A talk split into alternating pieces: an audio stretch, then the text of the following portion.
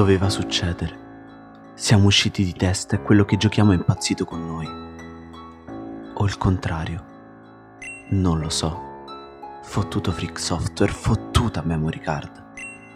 Fare e rifare la stessa cosa, sperando che abbia conseguenze diverse. È l'inflazionata definizione di follia, così inflazionata che loro l'hanno capita. E infatti quei folli fanno e rifanno le stesse cose, con la certezza che non ci saranno conseguenze diverse. Che tanto la tua milionata di copie la vendi lo stesso. Il nome scritto sulla copertina è più importante dei bit incisi a laser nella ROM dentro quel feticcio di plastica e carta che gli fa da confezione. Come fai a crescere quando chi sei diventa l'alibi per uccidere tutte le altre possibili versioni di te stesso? È il delitto perfetto, per il quale non ti metteranno mai in galera. Ti ricopriranno d'oro e di incenso e di mirra per questo e ti porteranno in trionfo. Che poi la vittima del tuo delitto sia l'arte è solo un ronzio di fondo a cui ci siamo abituati al punto da non sentirlo più. Il vero silenzio è quello. Qualcosa di meno sarebbe intollerabile alle nostre orecchie l'inflazionata definizione di verità scomoda. Mostrare cose vecchie spacciandole per nuove, migliorie inesistenti ma reali per coloro che ormai vivono tra le braccia protettrici di una realtà distorta. Le maschere proteggono il vero volto della storia, nascondono a chi vuole solo osservare la superficie delle cose l'energia spenta e l'inganno. Maschere giovani che celano un vecchio viso. Questo sono. Tutti vogliamo essere paladini di qualcosa, combattere per l'arte e ciò che riteniamo giusto. Combattere per una maschera è semplice. Tutti riconoscono la sua fisionomia, tutti conoscono i suoi prodotti, tutti sarebbero disposti a barattare la propria anima al demone di videogiochi per un altro suo titolo. Siamo sicuri però che accettare di passare l'eternità tra atroci sofferenze ludiche pur di non rimanere soli sia la scelta migliore. Se la definizione di follia è fare e rifare la stessa cosa, allora siamo impazziti. Vogliamo nuovi titoli, che di nuovo, poi, hanno solo il numero.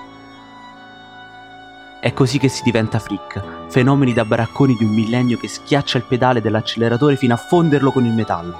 Chi non tiene il passo è condannato ad apparire grottesco, un uomo neandertalensis di software residui di conquiste tecnologiche del passato superate da un pezzo, ma che vengono riproposte e tanto ci basta così. Ed ecco che nonostante la nomea di essere difficile, il prodotto in realtà è il più facile di tutti. Non si prende dei rischi, gli sviluppatori non si prendono dei rischi, noi di conseguenza non ci prendiamo dei rischi. Usato sicuro per tutti, ormai educati a vivere come bruti e a evitar virtute e conoscenza costano troppo e i rischi vanno minimizzati da tutte e due le parti. Come facciamo ad imparare che il fuoco brucia senza scottarci? Non ci interessa. È così che siamo From, provenienti da un periodo d'oro del videogioco che sempre più preme il tasto del freno e condanna tutti ad una brusca inchiodata. Non c'è speranza per tutti, per chi combatte questa realtà, questo inferno in game. Non c'è salvezza videoludica per nessuno, nessun paradiso a cui aspirare se si accettano questi peccati. È per tutti, dicono. Non può essere difficile, non può avere una storia complessa, aggiungono.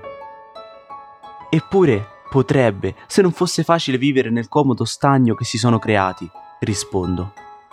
Ma a noi lo stagno sta bene, a noi la melma putrida e portatrice di malattie ci è amica se tanto se ne parla, se tanto se ne idolatrano le forme spigolose, perché mai dovremmo aspirare ad un cielo perfetto, ma lontano?